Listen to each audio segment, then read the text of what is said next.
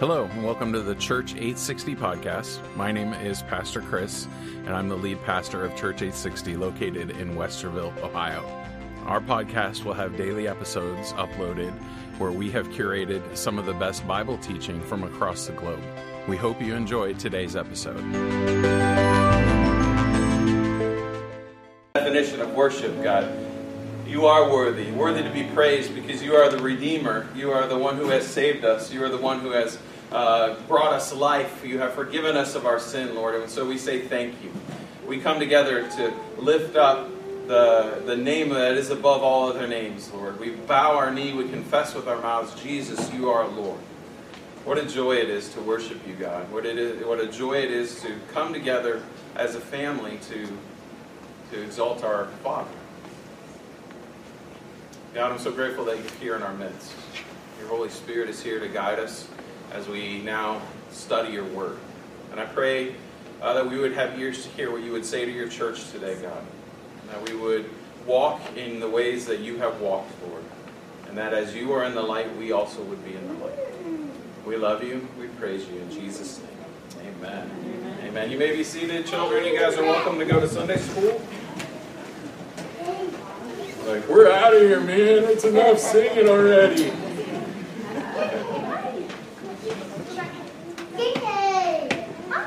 Just now that now that we have some kids joining us for worship, I just wanted to explain again why we do what we do. I think it's extremely important that children are raised in the Lord. Uh, we see that most children give their lives to Christ before the age of 18. And one of the greatest things I think that we can do is, as parents, is to demonstrate to them what it is to worship God. And so that's why children are in with us during the worship time, and that's why they will be with us. And so, will they be a distraction at times? Certainly.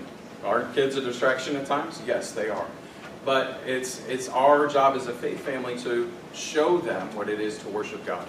And so that's why I want them here in this room to see that. So we just continually strive to be an example to them of what it is to worship God. So, hey, we're in 1 John chapter 2 once again today. Uh, I think we left off at about verse 11, so we will pick up at verse 12. And I typed in my password and spoke at the same time. So let's write this day down because that does not happen ever, ever. That eye surgery. That eye surgery.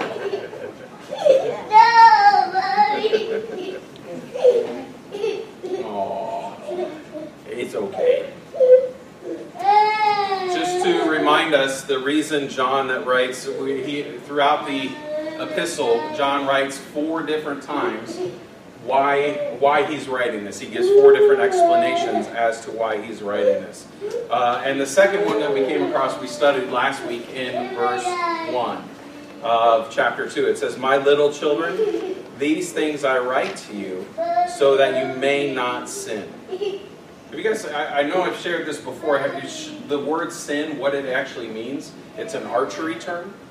Uh, it's used in archery, and it means to miss the mark. Um, if you were pulling back an arrow, I don't know what the right term is for that, but if you were ready to launch an arrow and you had your bullseye where Brandon is, and I was aiming at Brandon, he's not paying attention, so oh, maybe he is.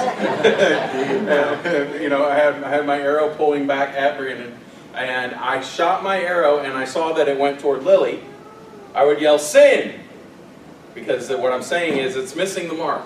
And anybody need, everybody needs to pay attention because there's a wild arrow out there. And so that's what the word sin means. It means to miss the mark. God has established a mark, and when we fall short of that mark, when we miss that mark, we sin. And that's where the term comes from. John writes in chapter or verse 1, "My little children, these things I write unto you, so that you may not sin." John wants the best for us, and the best is found in Jesus Christ and following his commandments. It's living out a holy life. And then he goes on to say, we covered this last week, if anyone sins, we have an advocate with the Father, Jesus Christ the righteous. Love that title.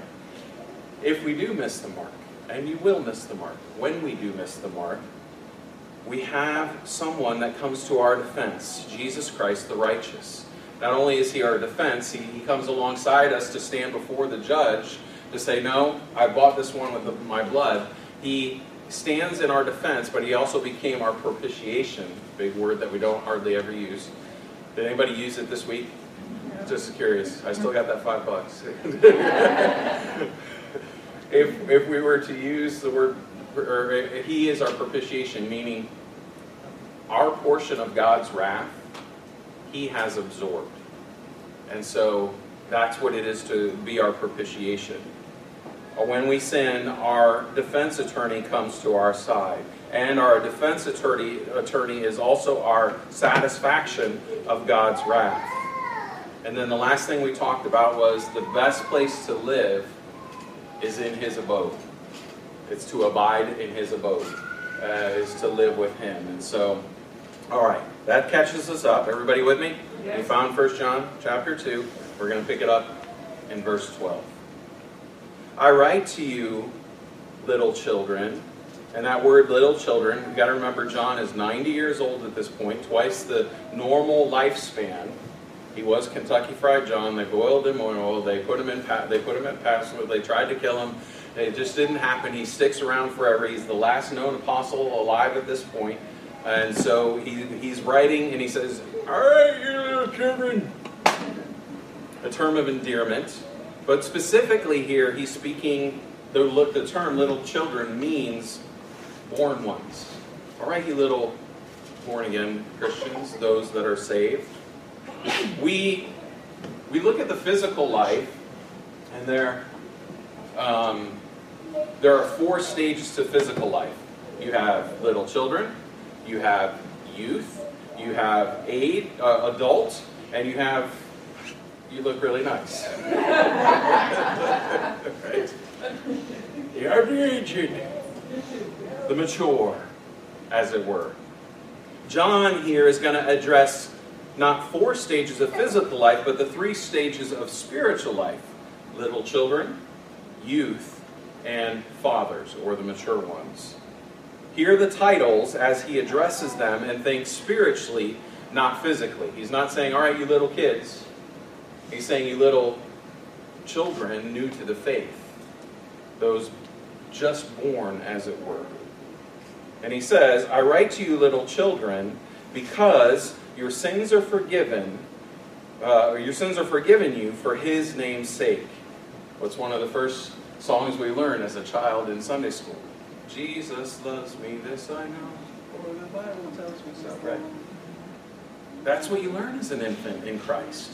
Jesus loves me. How do I know he loves me? He forgave me of my sin.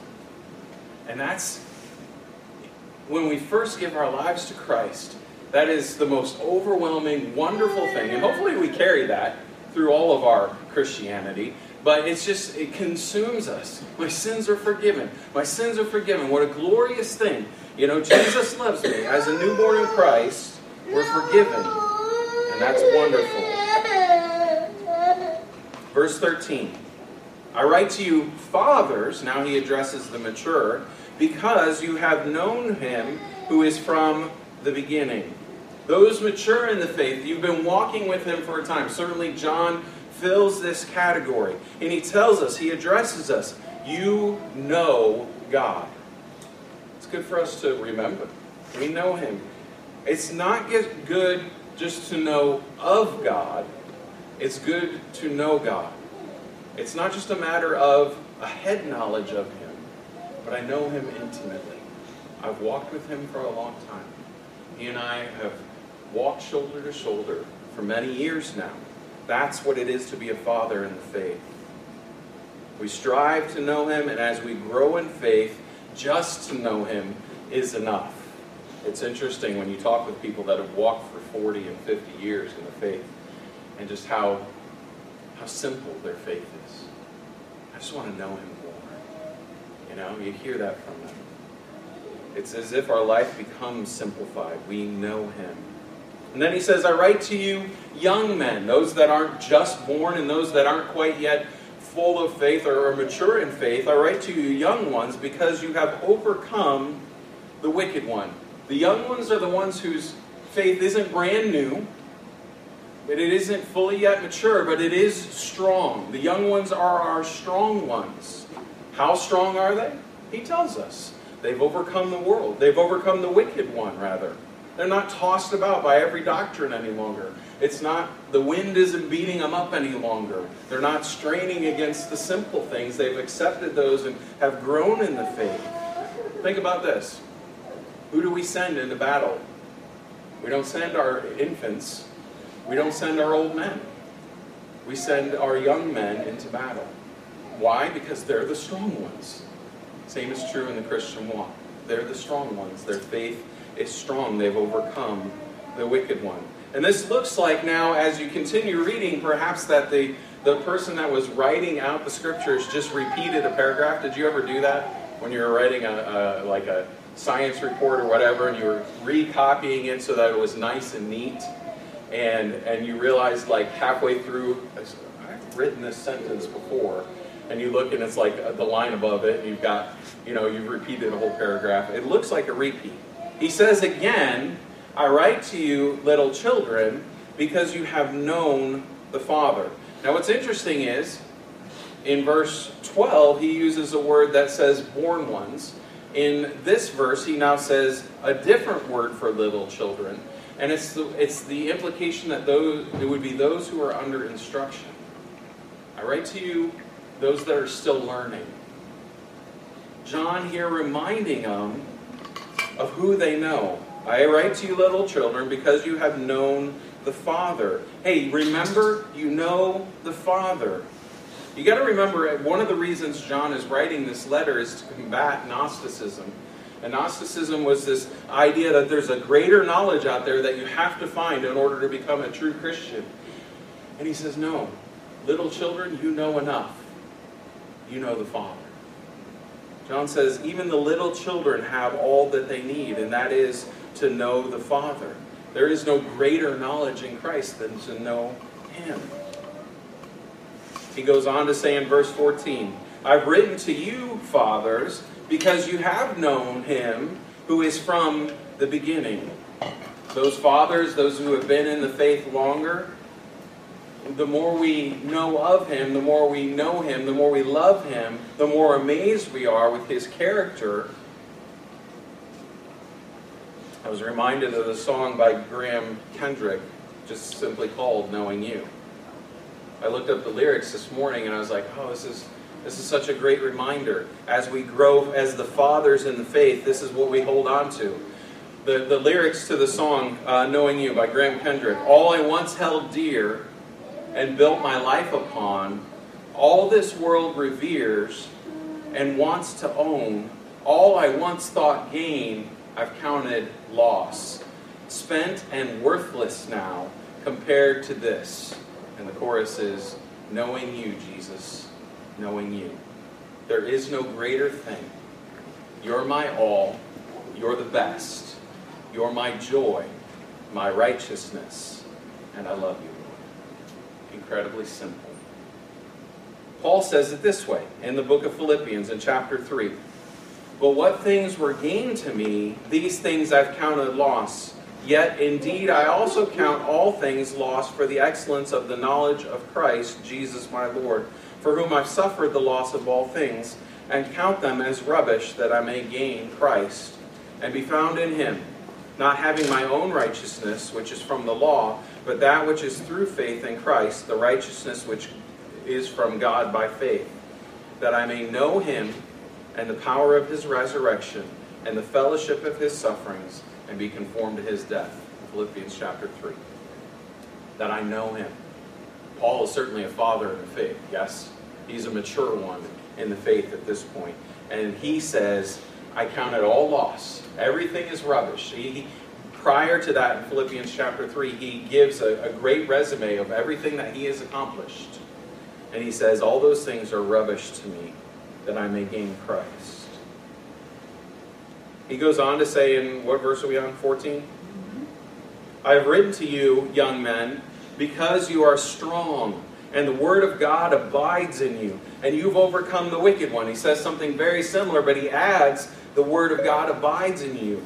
Young ones, you are growing. Your faith is maturing and you are strong. And the reason you're strong is because the word abides in you. Know where our strength comes from, Christian. It's in knowing Him, it's in knowing His Word. It's how we endure the attack. And so I have to ask the question Are you spending time in His Word?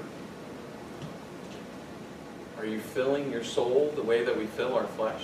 I ask, you know, in the same way that we feed our bodies three, four, five times a day, or my dancers eat all the time, we need to fill our spirit as well, going to Him. Here's a litmus test for you. I thought of this this morning. The very first thing you do when you wake up, do you reach for your phone or do you reach for your Father?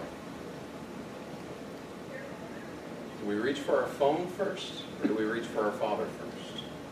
I reach for the app on my phone so I can study the Word. We always look for loopholes, don't we? so long as you're not checking Facebook before YouVersion, I suppose you're doing the right thing. But that's a great test for us. How, do we study His Word? Do we absorb Him? Do we read the Word of God? That's how we become strong.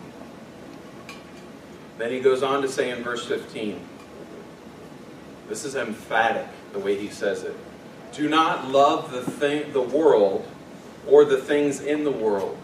If anyone loves the world, the love of the Father is not in him. There's, it's just there's straight. It's cut and dry. If the love of the world is in him, the, fa- the love of the Father is not. He emphatically states, "Do not love the world. And it literally means, it's saying this stop considering the world precious. That's what that means. Do not love the world.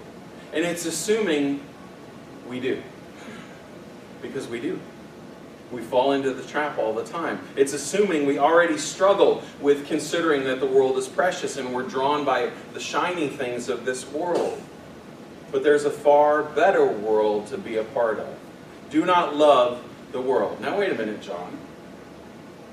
Are you talking out of both sides of your mouth here? Didn't you say in John chapter 3, verse 16, For God so loved the world that he gave his only begotten Son, that whoever should believe in him should not perish but have everlasting life. And here you're saying, don't love the world. You want me to be like Christ who loved the world, but you're telling me don't love the world. What is he saying? Is there a contradiction here? No.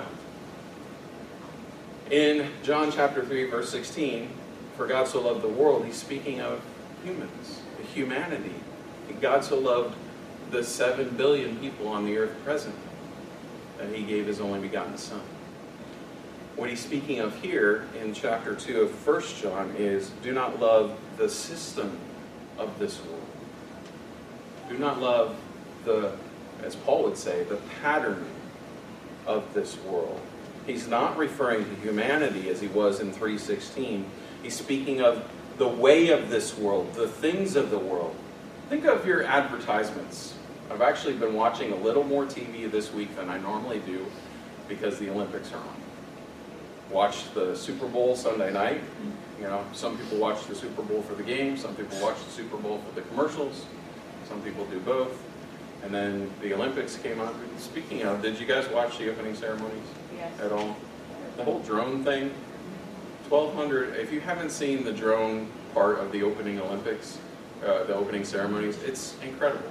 1,200 drones flying through the air, working in tandem to form a snowboard. And then the Olympic rings. It's, it, it was powered by Intel and it was mind blowing. It just, I've watched it a couple dozen times, I think, since Thursday night. Phenomenal. I love the Olympics. Why do I love the, I'm going on a tangent here, I recognize that, sorry. Time out for just a second. I love the Olympics because what it shows us is what a person can accomplish when they devote themselves to one thing. Right? The Olympic athlete has devoted their lives to their sport. You look at Michael Phelps, he's in the pool seven days a week for six to eight hours a day. His life was around swimming. You look at you know, Olympic hockey players, Olympic skiers, they are on the slopes every day. That's what they do. And you see what can be accomplished when you devote your life to one thing. I want to have an Olympic passion for Jesus. To give everything that I have so that I so that it's all for one thing for Jesus Christ. It inspires me not to be a curler because Lord knows I couldn't do that well. That was fun, though. but it gives me a passion for Jesus. Think of the advertisements that we watch. Everything is all about what you need right now. It's the system of this world to the max. And it's feeding on the system of this world. And what John is saying is these two loves cannot cohabitate. You either have a love for the world or you have a love for Christ. They cannot you cannot mix them together. You can't have fresh water and salt water in the same cup. It's slightly less salty fresh water. Right? You can't have both. The two loves cannot cohabitate. It's either one or the other. In verse 16 is if you've walked with Christ, if you've read through the Bible, you're probably familiar with this verse. This is the one I would put a star next to today. John says, For all that is in the world, the lust of the flesh, the lust of the eyes, and the pride of life, is not of the Father, but is of the world. So, John here for us defines what the world system is. He tells us this is the world system. All that is in the world. What's all mean? All means all. All means all. That's all means. The system, what's in the world for all that is in the world. This is the system. It's, it falls into these three categories. It's the lust of the flesh, the lust of the eyes, and the pride of life. If the Philadelphia Eagles opened their playbook on Sunday to the New England Patriots, and the Patriots would probably try to look. No. and all they had were three plays, they would be pretty easy to figure out, right? If you had a pass left, a run up the middle, or a sweep right, and that's your playbook, that would be fairly easy to figure out. Well, John is telling us that's all Satan has. He has three plays the lust of the flesh, the lust of the eyes, and the pride of life. Now, I'm going to go through some other scriptures to show you that that's the case. Satan has three plays the lust of the flesh, the lust of the eyes, and the pride of life. We're going to start in the Garden of Eden, Genesis chapter 4. So if you got your Bible, flip all the way back to the beginning. Gen- I'm sorry, Genesis chapter 3. This is the fall. This is when Satan comes to visit Eve. And I'm going to show you that what Satan uses is the lust of the flesh, the lust of the eyes, and the pride of life. Okay? Hang on to those terms if you haven't heard them before. Genesis chapter 3, verse 1. Got it? Mm-hmm. All right. Now the serpent was more cunning than any beast of the field which the Lord God had made, and he said to the woman, Has God indeed said, You shall not eat of every tree of the garden? And the woman said to the serpent, We may eat of the fruit of the trees of the garden, but the fruit of the tree which is in the midst of the garden, God had said, You shall not eat it, nor shall you touch it, lest you die. Now, time out there for just a second, because this is interesting to me. We know that this is the tree of good and evil, the knowledge of good and evil. And we know that God did say, Do not eat of that fruit. He did not say, God did not say, Do not touch the tree. The woman here inserts more instruction than what God gave, and she says, You shall not touch it. Why did she say that? I think it probably went something like this Adam was walking with God in the cool of the day, in the cool of the garden, and they were talking, and, and as they were giving the tour of the garden, Adam, God said to Adam, Hey, that's the, the tree of the knowledge of good and evil, don't eat of that. And then he comes back, and Eve sees what's going on, and so she's like, So, uh, what, were you, what were you guys talking about? well, you know, this and that, and we were just laying some ground rules, and these were the things. Well, what, what did you say? Well, that every tree in the garden is really good to eat, and you're welcome to eat any of them except this one particular tree, that tree over there. That she said that tree. Yeah, that's the tree we're talking about. We're, we're not allowed to eat it. Well, can we look at it? Well, yeah, you can look at it. It's okay. Go ahead. Get it. But we, we, can we can we touch it? No, Eve. Just just don't touch it. Okay. All right. Just Adam gets perturbed at this point and just says, "All right, don't touch it." You don't eat it, don't touch it, don't don't even look at it. That's that's the rule now. And so now Eve, in her conversation with the serpent, says, "No, we're not allowed to touch it." It's probably Adam's fault that she added that. then the serpent said to the woman, "You shall not surely die, for God knows that in the day you eat of it, your eyes will be opened, and you will be like God, knowing good and evil. All right, here's our verse that we're going to focus on. So when the woman saw, keyword, that the tree was good for food, she saw that it was good for food. That's the lust of the flesh. I want to feed my appetite. That it was pleasant to the eyes. That's the lust of the eyes.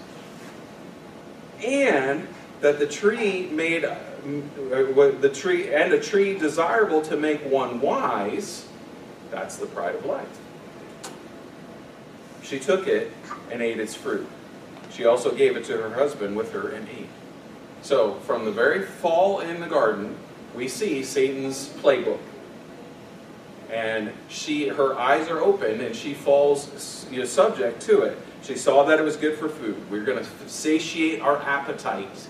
We're going to take care of our flesh. She saw it was good for food. That's the lust of the flesh.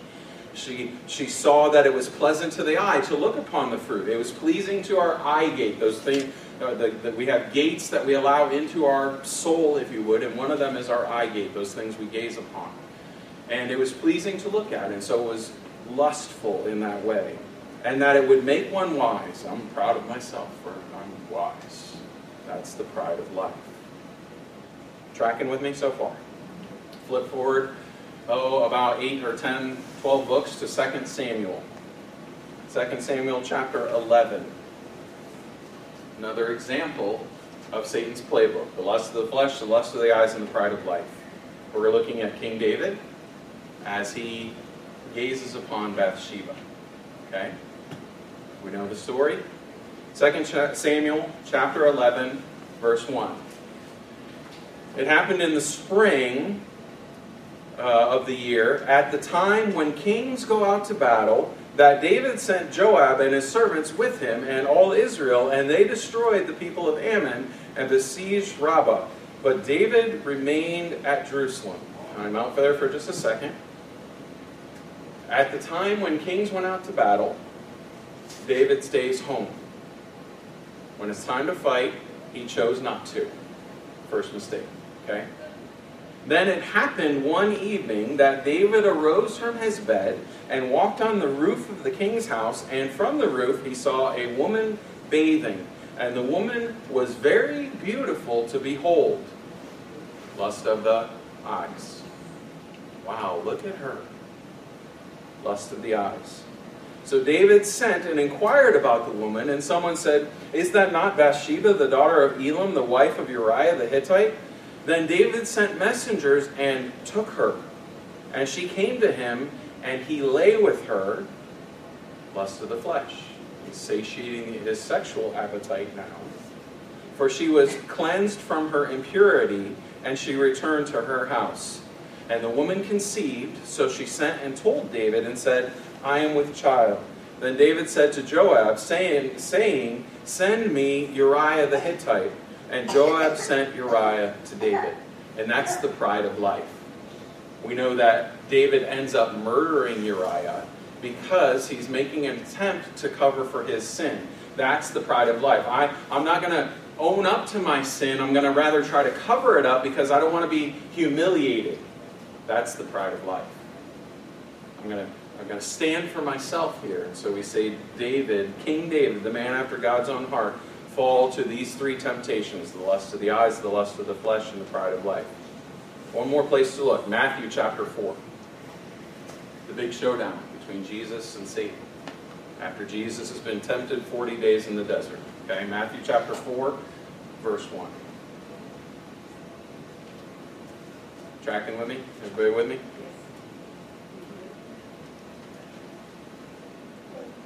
Then Jesus was led up by the Spirit into the wilderness to be tempted by the devil. And when he had fasted 40 days and 40 nights, afterward he was hungry. You think? Now, when the tempter came to him, he said, If you are the Son of God, command that these stones become bread. Jesus, take care of your flesh. You're hungry. Go ahead and satiate the lust of the flesh. Make these stones become bread. And he answered and said, It is written, Man shall not live by bread alone, but by every word that proceeds from the mouth of God.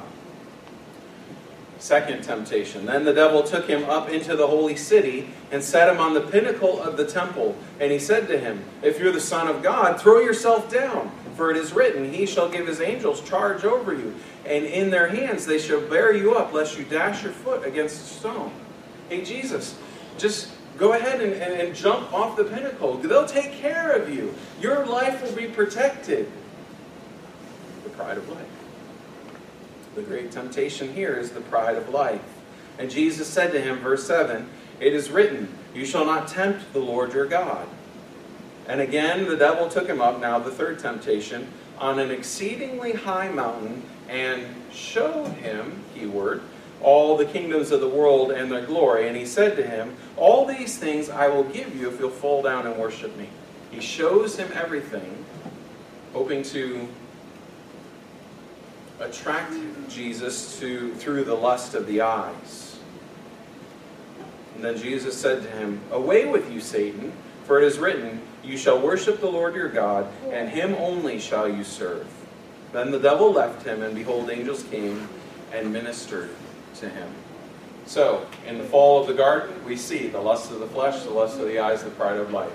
In the great King David, we see him fall to the lust of the flesh, the lust of the eyes, and the pride of life we see Jesus or Satan attempt to to tempt Jesus with the lust of the flesh, the lust of the eyes, and the pride of life. This is Satan's playbook. The best part is, as what we just read in Matthew, Jesus here gives us our victory defense to Satan's playbook. No matter how the attack comes, if it's in the lust of the flesh, the lust of the eyes, or the pride of life, no matter what the attack is, the proper defense is the Word of God. Jesus responds all three times with the Word of God. The right defense is to abide in His Word, to live in His Word, to know His Word, to have it written on the tablets of your heart, to understand it, to absorb it, to abide in it, to live in it, to soak in it, to breathe in it. You get the idea.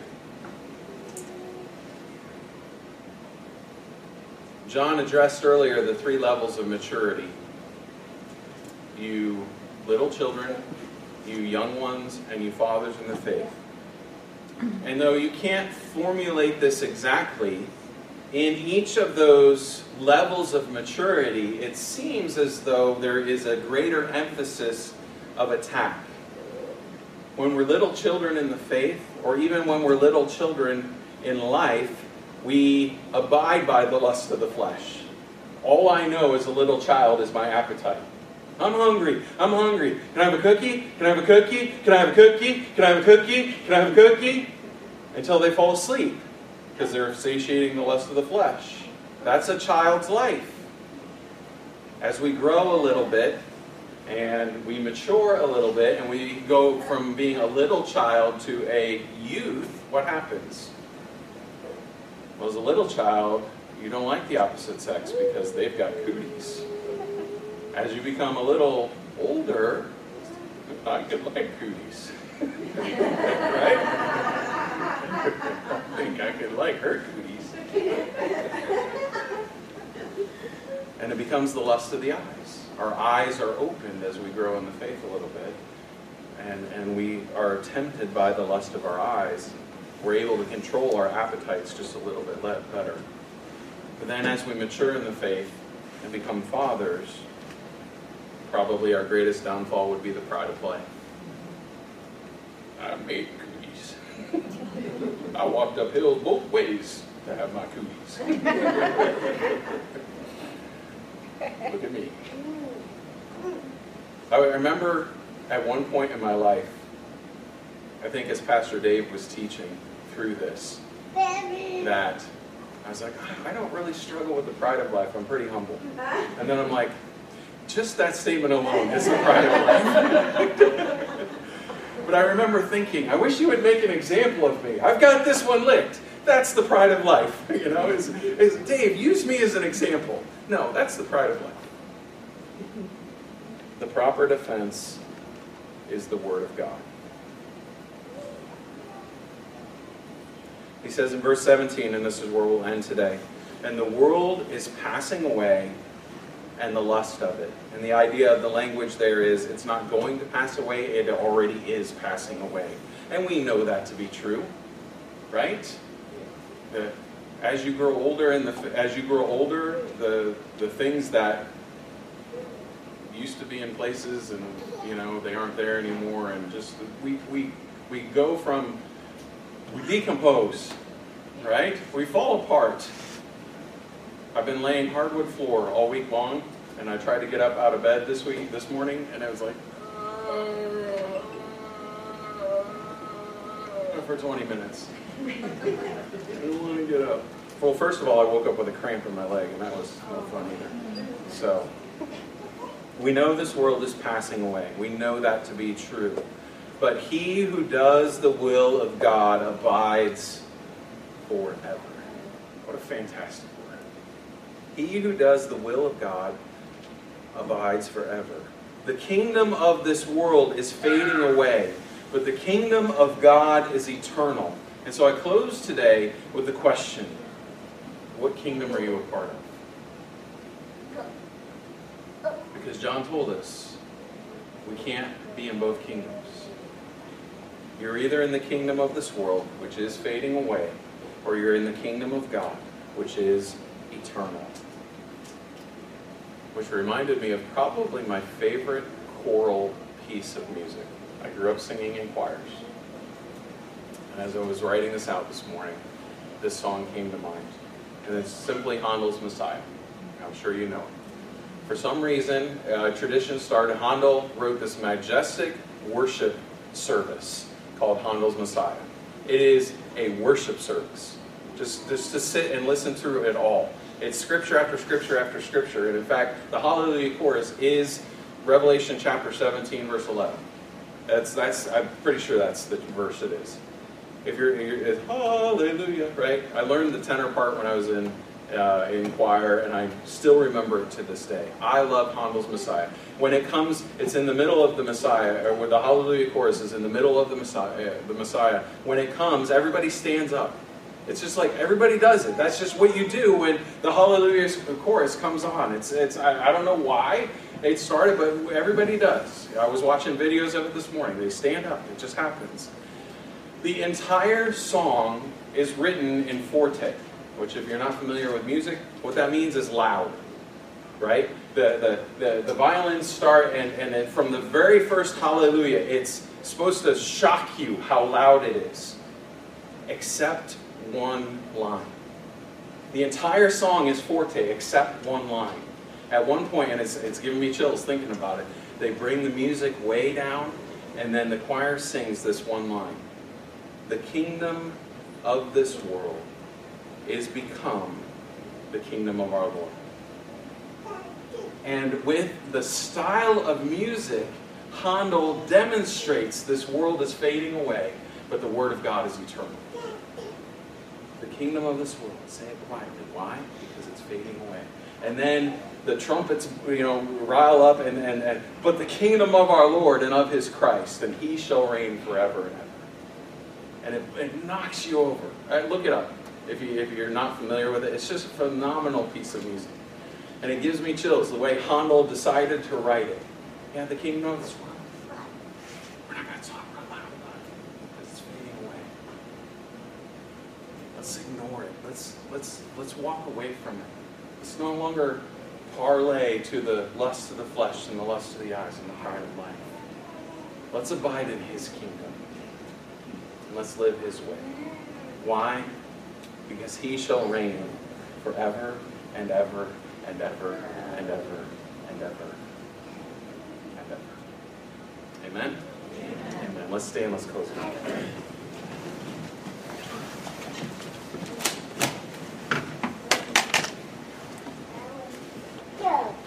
it. If you listen to this and perhaps today you said, I'm not of the kingdom of God, I am of the kingdom of the world and you see that you need to make a change, today is the day that you can, for today is the day of salvation.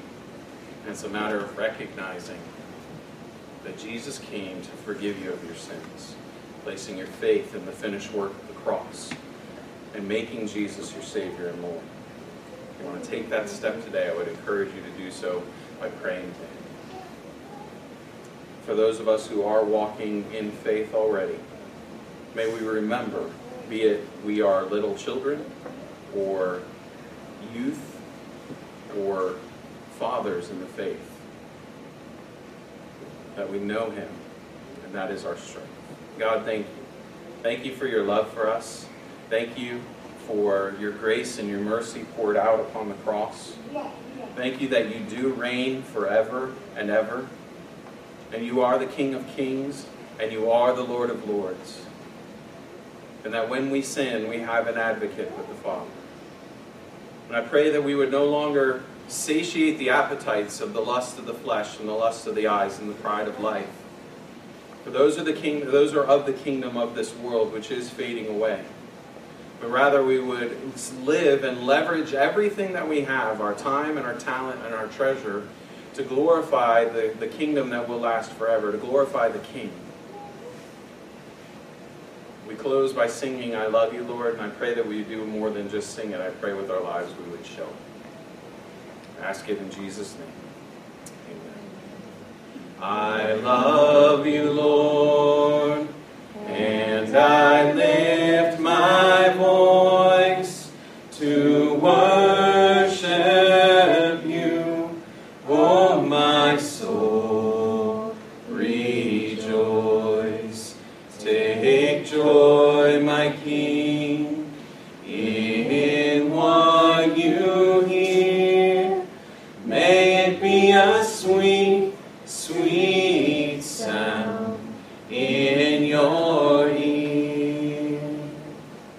Thank you for coming today.